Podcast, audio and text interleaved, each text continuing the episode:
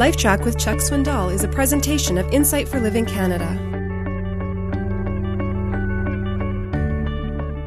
In a ministry like ours, some things are, are givens, we could say.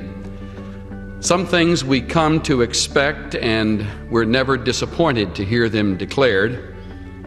One has to do with the confidence we have in the Bible.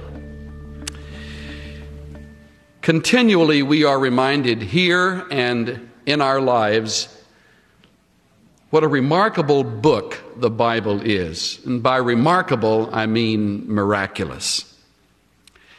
And along with being a remarkable book, it is so amazingly resilient.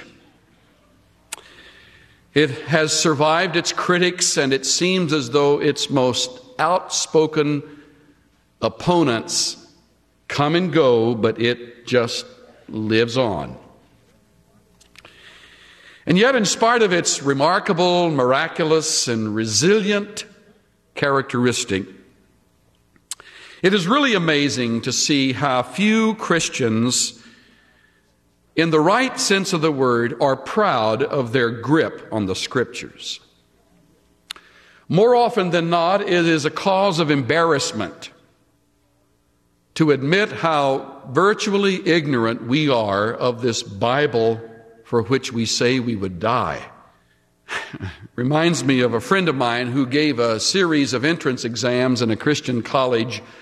And on the exam, which was really a basic questionnaire of Bible facts, was the question, What are the epistles? And one well meaning young man wrote, The epistles are the wives of the apostles. Oh, it was just absolutely hilarious. And so I shared that a number of years ago here at our church. And I noticed one of our men did not laugh at the time. And when it was over, he came up to me and he says, If they weren't the wives of the apostles, whose wives were they? and that is in a well taught church. It would be interesting to discover in a questionnaire how adept we are with biblical facts. And I know it isn't vogue it isn't very sophisticated to talk about biblical facts today, but nevertheless, they are the things that really come in handy when the bottom drops out of our lives. Isn't it amazing that the, the young man who drops into the foxhole or in the trenches when war attacks doesn't dig around for some book on philosophy? He wants to hear the 23rd Psalm. He wants to know what the Bible says about his future if he has one. Or the young couple that struggle deeply and desperately with whether their baby is going to live or die. They come back as a Christian couple to the Bible. And when you go to visit and minister to them, they don't want to hear stories. They want to hear what God says about their life and about their grief and about their fear. The wonderful thing about the Reformation is that it uh, exploded.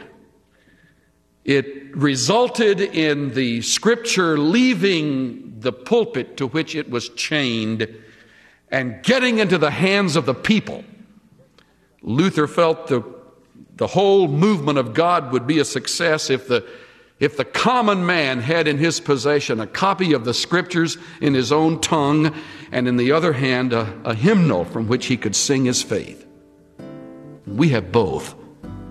And yet, still to this day, our ignorance is astounding.